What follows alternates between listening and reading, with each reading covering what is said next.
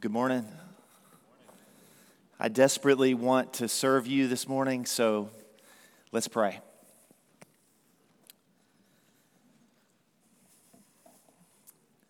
Our gracious God and Heavenly Father, sanctify us now in your truth. Your word is truth. Open our eyes that we might behold wonderful things in your beautiful word. And what we know not, please teach us. And what we have not, please give us. And what we are not, please make us. All for the glory and praise of your dearly beloved Son, who lives with you and who reigns with you, together with the Holy Spirit, one God forever blessed and forever praised. Amen. What if the main goal of your life, what if the one thing that you're living for, the chief end that you're aiming for, what if that turns out to be an unmitigated disaster? A few years ago, the Tampa Bay Times ran a story about a couple named Tanner Broadwell and Nikki Walsh. The couple sold everything they had in Colorado. They bought a 28 foot sailboat in Alabama. That was their first misstep right there. Amen. Then they headed out to sea. They were sailing for Key West. They had one goal, they had one aim, they had one ultimate priority, which was this they wanted to live the rest of their lives together sailing the Caribbean. But that dream quickly turned into a nightmare. Only one day into their new excursion, their new life on the high seas, their ship ran aground, sank in less than 20 minutes, and they lost everything.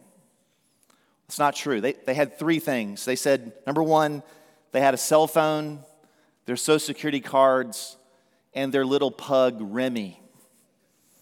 This is what Broadwell told reporters quote, I sold everything I had to do this, and now I lost everything in a matter of 20 minutes. I lost everything I owned. I woke up today and had everything, and now I have nothing. Now, what about you? What's your ultimate priority? What are you living for? What are you aiming for in life? Christian, a wonderful way for us to discover our true priorities is to examine our prayers. Christian, our prayers reveal our priorities. What we pray for is what we're living for. Last week, we considered some of the holy convictions of the Apostle Paul as revealed in Ephesians chapter 3. And this morning, we get to look at another one of Paul's prayers for another church, this time the church in Philippi. And we get to ask what, what were the priorities in prayer of the Apostle Paul? What can we learn from his prayer priorities? And how might we align our prayer priorities with His? So, if you have your Bibles, open up to the book of Philippians. We're going to be looking at Philippians chapter 1, verses 3 down to verse 11. If you've never read a Bible before, you can find this on page 980. And we're going to be looking at big number 11, that's the chapter number, and then the sentence numbers, those little numbers, little number 3 down to 11. And as you turn there, some of you have read Philippians before. You know that this is an epistle of joy because Paul is speaking about joy all the way through this letter. And you know that in Acts 16, the apostle founded this church through the preaching of the gospel. And this was this city of Philippi, it was a Roman colony.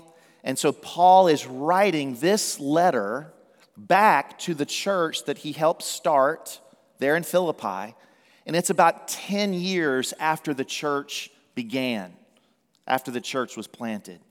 And just like Ephesians, Paul is writing this most likely from Rome, from his imprisonment there. So, this is one of his so called prison epistles. So, this is about 60, 62 AD. Paul's writing from house arrest to this church that he dearly loves. Now, the reason he's writing this letter, it's really threefold. One, it's to, to thank them for sending a generous gift to him while he's in prison. Two, he, he wanted to let them know how he's doing. And three, Paul was giving them some counsel because there was trouble brewing in this church in Philippi. There was some disunity in this congregation. In fact, there were specifically two women, Euodia and Syntyche, who were not living in harmony together in the Lord, and their disagreement was causing a rift in the church. We know this from chapter 4, verse 2. And so Paul is writing this letter to help them understand as a church how to have the mind of Christ that helps us pursue unity through humility for the sake of the furtherance of the gospel. And for all this to happen, what does Paul do at the beginning of his letter? He prays. This is his prayer. Philippians chapter 1, verse 3. I thank my God in all my remembrance of you, always in every prayer of mine, for you all, making my prayer with joy, because of your partnership in the gospel from the first day until now. And I am sure of this that he who began a good work in you will bring it to completion at the day of Christ. It is right for me to feel this way about you all because I hold you in my heart. For you are all partakers with me of grace, both in my imprisonment and in the defense and confirmation of the gospel. For God is my witness, how I yearn for you all with the affection of Christ Jesus. And it is my prayer that your love may abound more and more with knowledge and all discernment, so that you may approve what is excellent, and so be pure and blameless for the day of Christ, filled with the fruit of righteousness that comes through Jesus Christ to the glory and praise of God. Before we go to the supper at the end of our service together, I want to draw your attention this morning to three prayer priorities revealed in this passage by the Apostle Paul. Three prayer priorities that will help UBC pursue unity through humility for the furtherance of the gospel. So, the first one I want you to see in verses three to six, this is point number one. If you're a note taker, here it is. Point number one pray for growth in gratitude. Pray for growth in gratitude. Verses three to six. In verses three to six, Paul expresses joyful gratitude for the church in Philippi. Look at verse three again. So, don't look at me, look at your Bibles. I thank my God in all my remembrance of you, always in every prayer of mine, making my prayer with joy. Now, why is Paul thanking God for the Philippians? He gives two reasons. First reason, he thanks God for the dev- devoted partnership of the Philippians. Look there what he says in verse 5. I thank my God, verse 5, because of your partnership in the gospel from the first day until now. The Philippians were devoted partners with Paul for the sake of the gospel. And he thanks God for that.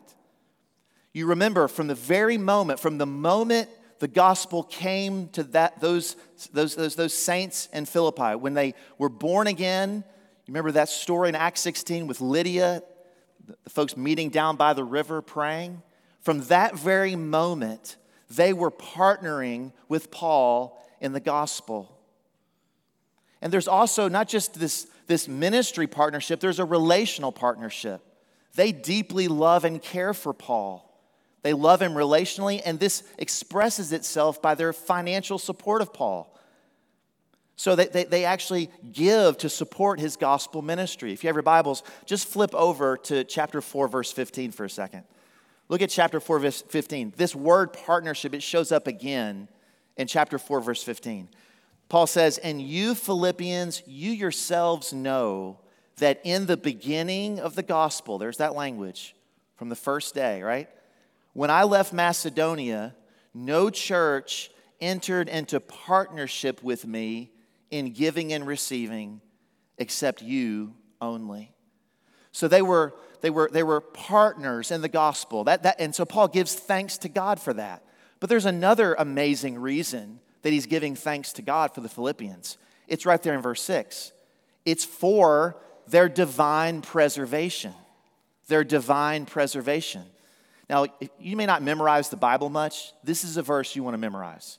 Philippians 1 6. Paul says, I thank my God, and then he gives another reason in verse 6 being sure or being certain of this, that he who began a good work in you will bring it to completion at the day of Christ. Amen.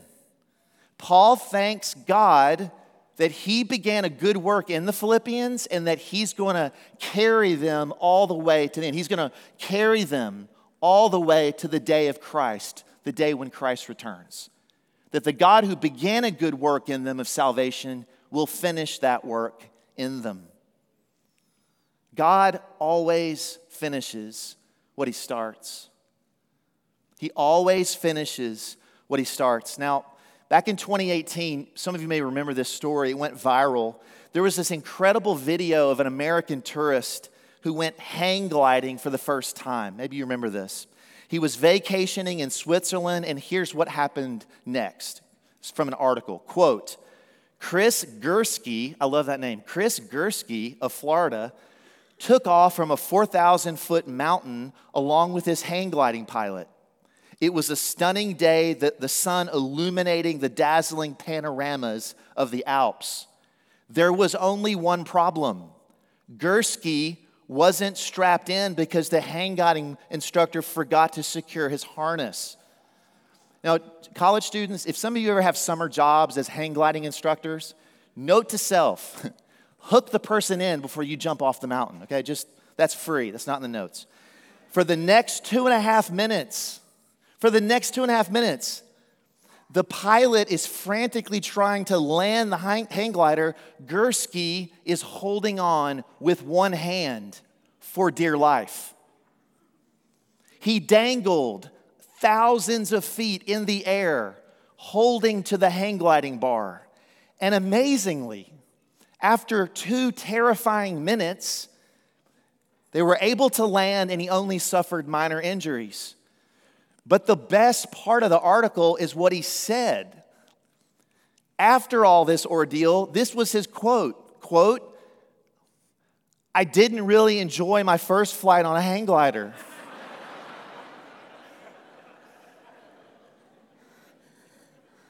Amen. And he went on to say, I held on for my life. I just kept holding on. Brothers and sisters, be grateful to God this morning that your eternal destiny does not hang on the strength of you holding on to Christ, but on His holding on to you.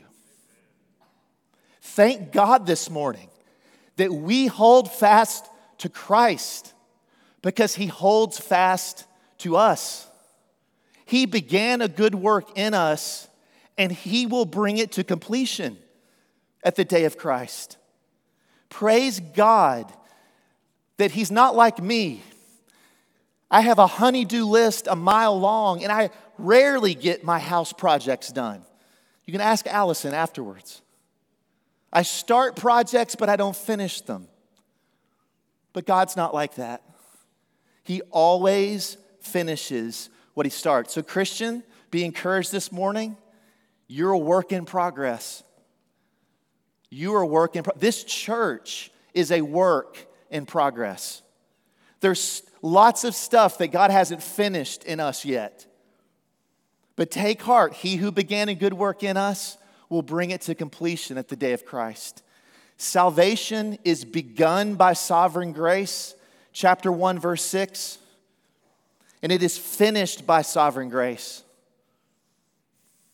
And so we sing, we sing. At the end of our service, we will sing, He'll not let my soul be lost. His promises shall last. Bought by him with such a cost, he will what? He will hold me fast. Christ was obedient in our place to the point of death, even death on a cross. And on that cross, where the Prince of Glory died, he said, It is finished. And if Christ finished his work for us, he will certainly finish his work in us. The Prince of Glory, who said, It is finished on Calvary, will never left, leave anything undone for his beloved bride. Christian, it is not your hold of Christ that saves you, it is Christ. It is not your joy in Christ that saves you, it is Christ. It is not the strength of your faith that saves you, it is Christ. It is Christ from beginning to end. He is the beginning and the middle and the end of our salvation.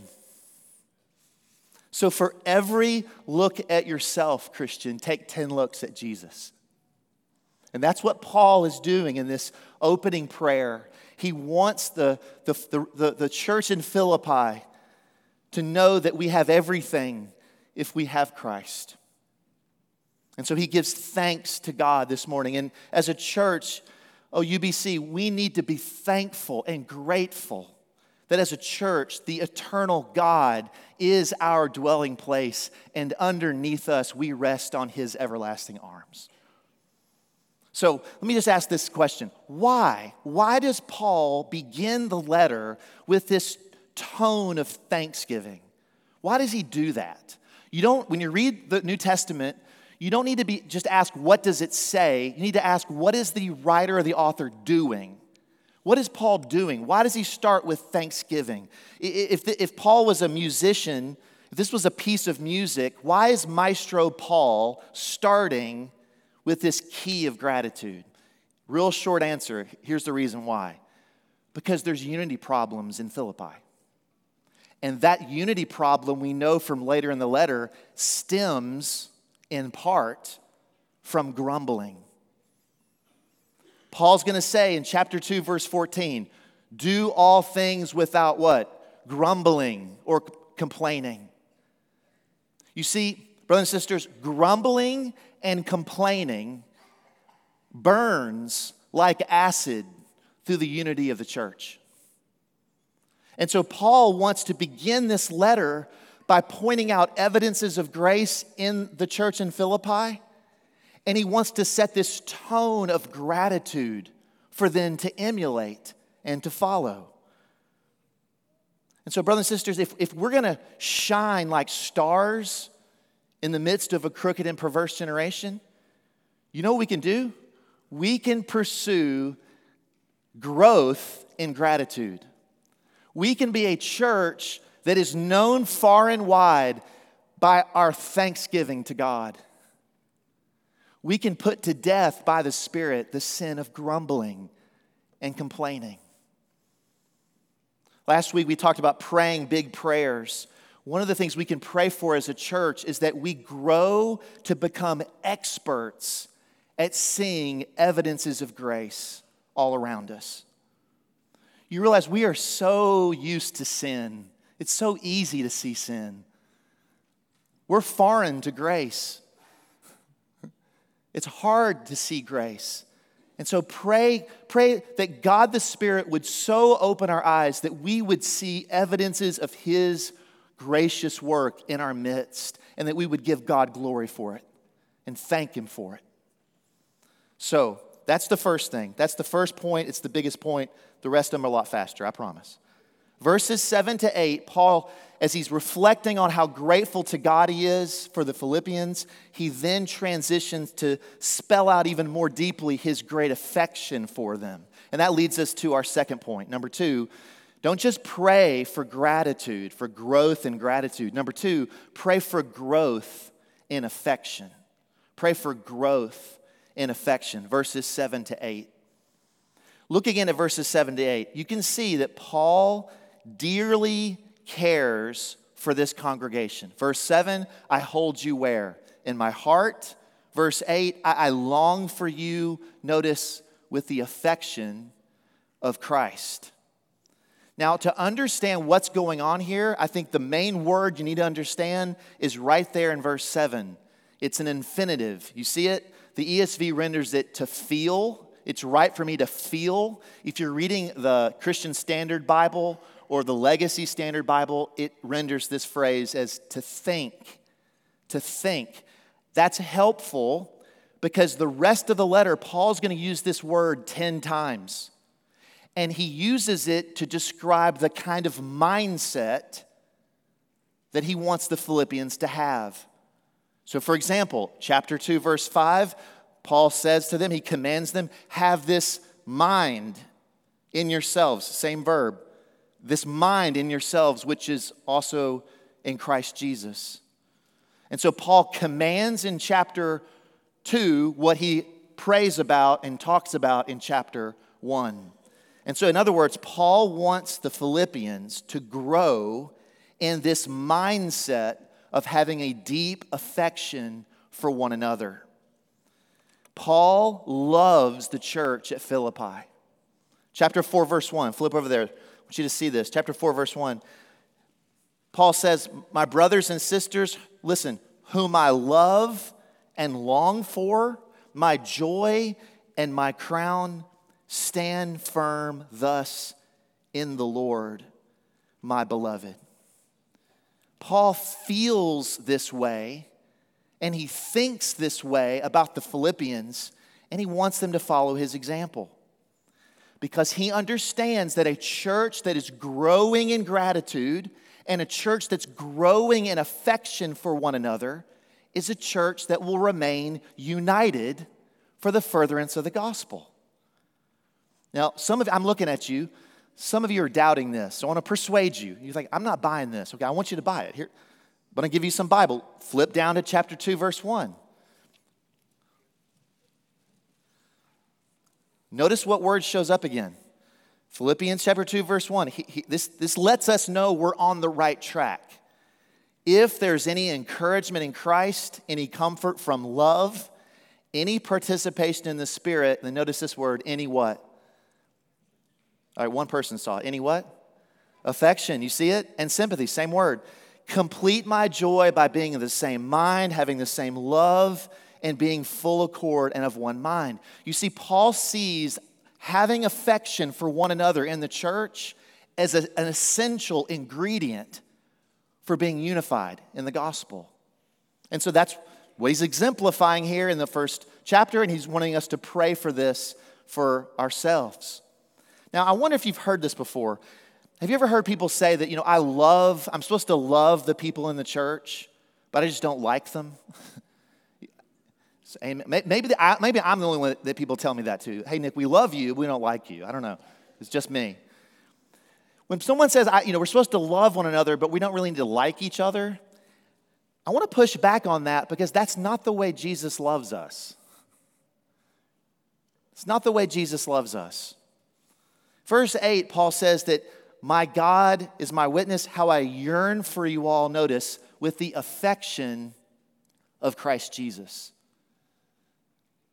Paul understands his affection for the Philippians to be the affection that Jesus has for them. It's astounding.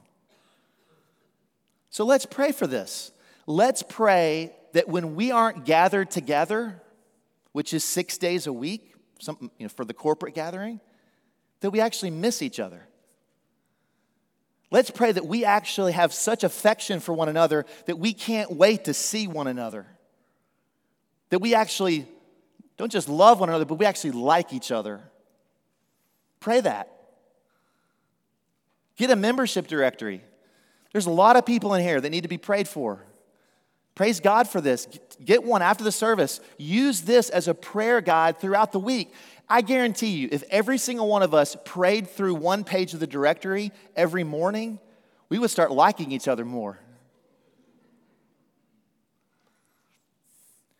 We have this misguided notion that Jesus loves us, but he doesn't really like us. We think of Jesus as, you know, he loves us, that's his day job. But like after hours, he didn't want to spend time with us because he doesn't really like us. That's like a husband saying, you know, I love my wife, I just don't want to really like her. Jesus isn't that kind of husband. Jesus loved the church and he gave himself up for her. And Jesus loves us today with all of his infinite heart. Thomas Goodwin, one of my favorite dead pastors, said this about Jesus Christ is love covered over with flesh. Christ loves you, He loves life into you, He loves you all the way to the end. And, Christian, He will love you into eternity. And in eternity, you will spend eternity with Him in His presence because He loves you. Friend, you, you may be hearing me speak about the love of Christ this morning, and you, be, you might be thinking, if you only knew what I have been through or what I am currently going through, you have absolutely no idea the ways that I've been wronged and mistreated. And maybe, friend, you think that your life and what you've experienced disproves the love of Christ. Friend, I want to humbly suggest that you're looking at this all wrong. Your life doesn't disprove the love of Christ, the affection of Christ. His life proves it. His life proves it. He lived a life of love for you. For all the times we have all failed to love Him and to love our neighbor as ourselves, for all the times we have sought our own way, like sheep and gone astray, as a good shepherd, he loved us and he went to the cross fully obedient in our place and he died the death we deserved. And he rose again on the third day and he offers himself, he offers his spotless righteousness to anyone who would humble themselves by receiving him in the empty hands of faith. Friend, if you don't know the Lord Jesus Christ this morning, maybe you came here because a friend invited you. We're delighted that you're here. More than anything in the world, we want to introduce you to Christ. He is alive today. He is ruling and reigning. He is working all things together for the good of his people. And so this morning, the thing that you can apply from this passage is to run by faith to Christ, to receive Him by grace through faith in Him alone. And if you have questions about what that means, you can talk to me afterwards. I'll be trying to stand at the back door. You can talk to anyone around you. But what it means to come to know the affection of Christ Jesus. That brings us, brothers and sisters, to our final point. You see there in verses 9 to 11. You might be thinking, wait a second, I thought we were just going to talk about prayer. Here it is, 9 to 11. It's the last thing Paul focuses our attention on. And what we're to see in verses 9 to 11 is we ought to pray for growth in love. We ought to pray for growth in love, verses 9 to 11. I love how Paul's love and affection for the Philippians just spills over into prayer for them. And that's a little clue. That's a little clue. J.C. Ryle once said, He loves me best who loves me in his prayers. Just as parents, One of the ways we can love our kids is by providing for them, but you can love them best by loving them in your prayers. Paul prays for growth and love. You look at there, verse 9 to 11, it's a, it's a run on sentence. Paul would have failed English. He, he has so many run on sentences, but it's, it's three parts. It's easy to understand the structure, of verses 9 to 11. There's a request, verse 9. There's a purpose, verse 10. There's a, a final result, verse 11. So let's take these one at a time. Re, what's the request? He prays that the Philippians' love, notice, would abound your Bible may say grow, or your Bible may say increase. Paul wants the Philippians' love to abound more and more, to keep growing and growing and growing and growing. That's what he's praying. To whom is this love directed? Is it love to God, love to Paul, love to neighbor, love to one another? It's all of those. He doesn't specify. It, it's, it's love for all, right? And notice there, there's a certain kind of love that he wants. Verse 9, it's my prayer that your love may abound more and more. Notice this phrase with knowledge and all discernment, or with knowledge and depth of insight. Now, maybe you've heard it said before that love is blind. You heard that before? Love is blind. Paul disagrees. Paul disagrees. The kind of love Paul prays for is not blind, it doesn't have a blindfold on. The kind of love Paul prays for is an informed love. It's a love that's shaped by knowledge and by discernment. It's a love that knows and discerns and distinguishes. In our Christian discipleship, we will sometimes separate head from heart. You hear people say that? I know it in my head, I don't know it in my heart. We, we separate what we think and what we feel. And what Paul wants to do in this prayer is to connect that. Sometimes churches can slip into like an either or paradigm. You can either be the church that's marked by love, or you can be the church that's marked by knowledge. You can be a church that's marked by loving people in a shallow way, or you can be marked by a church that reads lots of books. And Paul says, How about both? knowledge discernment, love together. That's what Paul's praying for. Why is he praying this? Verse 10, he tells us why. Here's the purpose so that you may approve what is excellent. So, again, follow Paul's logic. Paul is praying for a growing love that is knowledgeable and discerning that will help the Philippians decide and distinguish what is excellent. That is, what is superior. Now, there are many times, we know this, friends, that life gives us a choice, and it's, it's right or wrong, it's, it's good or evil, it's very clear. But so many times in our lives, brothers and sisters, we have countless decisions that aren't straightforward. We need, we need this we need what Paul is praying. We need a growing love that is increasingly formed by knowledge and discernment. Friend, maybe you're not a follower of Jesus Christ and you remember a song in the 1980s that said, Listen to your heart. Remember that song? It was not only a bad heart, it was not only a bad song, it's horrible advice. Amen? Listen to your heart. It's like using a broken compass. Our loves are disordered. We love the wrong things in the wrong way, and we even love the right things in the wrong way. Because we love lesser things above superior things. Our hearts are broken compasses.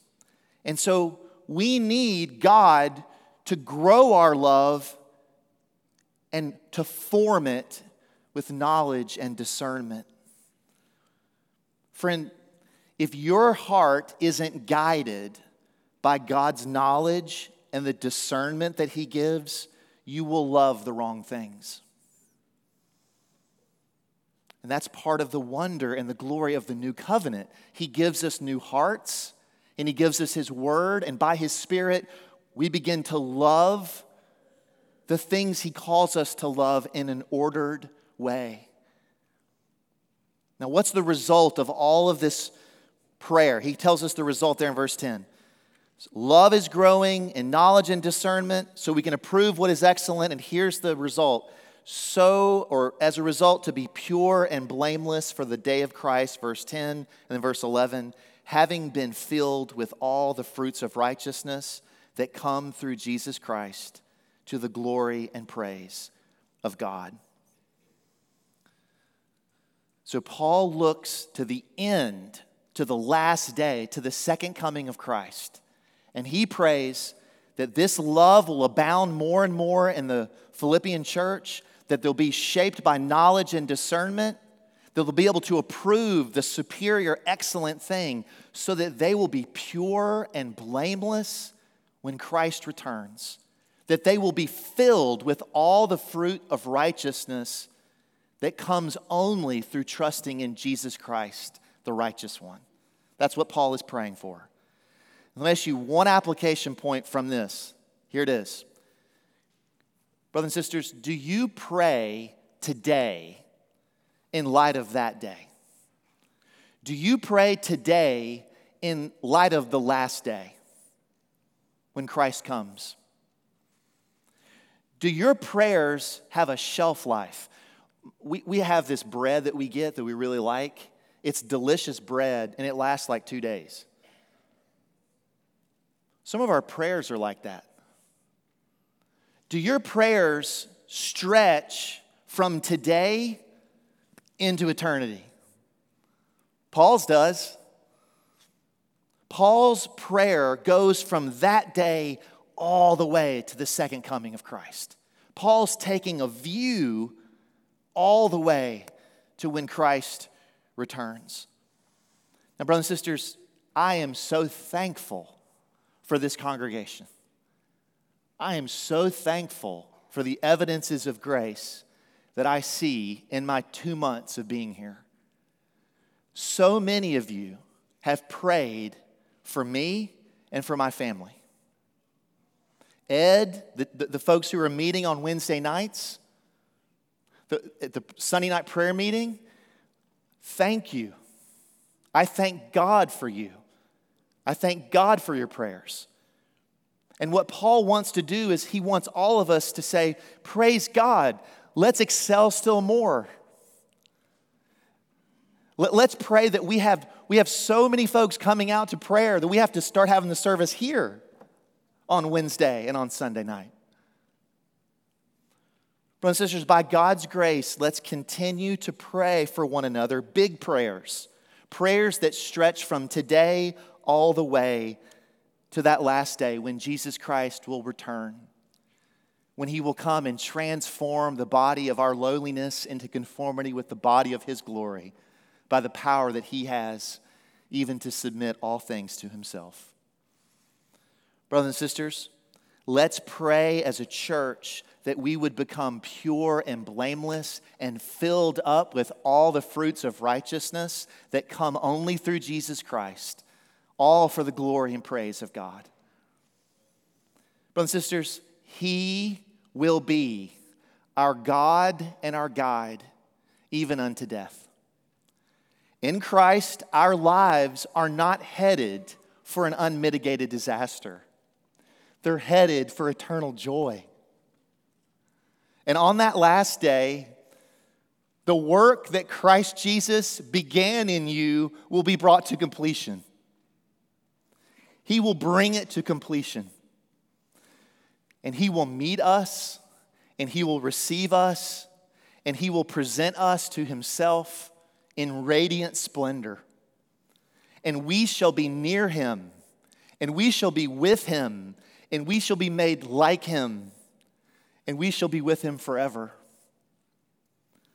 Our faith will finally become sight, and our prayers will finally become praise. That is what Paul is aiming for. That is what Paul was living for. That is what Paul was looking for. Are you?